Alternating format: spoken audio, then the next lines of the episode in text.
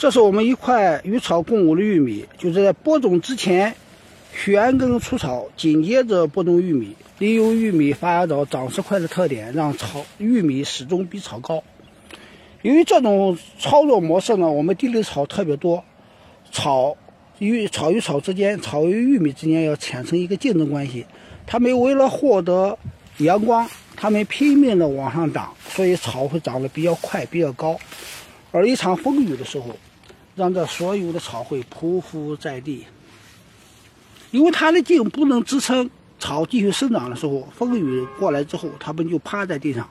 就给我们起到一个遮阳、保湿、降温的小环境，给玉米营造一个有利它生活的小环境，在干旱的年份具有增产的效果，这也是我们愿意看到的一种效果。从现在来看，今年雨水特别多。好多玉米被淹了，我们的玉米长势尚可。这是我们第六块与草共舞的玉米，嗯，长势也挺好，玉米远远高于草。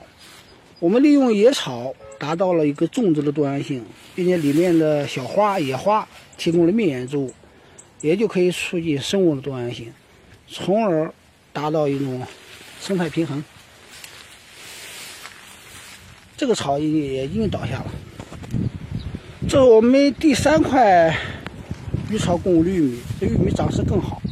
草也在匍匐在地了，非常好的效果。这个地方呢，应该属于地势比较低洼，有点被淹的感觉。但是好在玉米长起来了，好在草已经匍匐在地了，也达到了我们与草共舞的目的和效果。这种方式来说呢，我们种植过程当中。不要需要使用灭草剂，我们只是在种植之前干预一下，就把那时候草去掉，紧接着播种玉米就可以。呃，同时呢，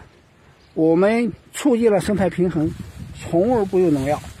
就我们这种种植模式，可以彻底的不用农药和灭草剂。当然了，有的地方可以用些化肥。我们这种模式非常持。符合可持续发展的模式，呃，对环境友好，具有非常良好的社会效益和环保效益。同时呢，我们在收玉米的时候，把秸秆包括野草、粉碎还田，可以增加土壤中的有机质，这也符合长碳与土壤碳中和的一种概念。因此呢，我们认为。我们这种与草共舞的种植模式，是对环境友好、具有可持续发展的一种新型的生态玉米种植模式，也符合早王市会获被获批国家级的可持续发展的城市的建设。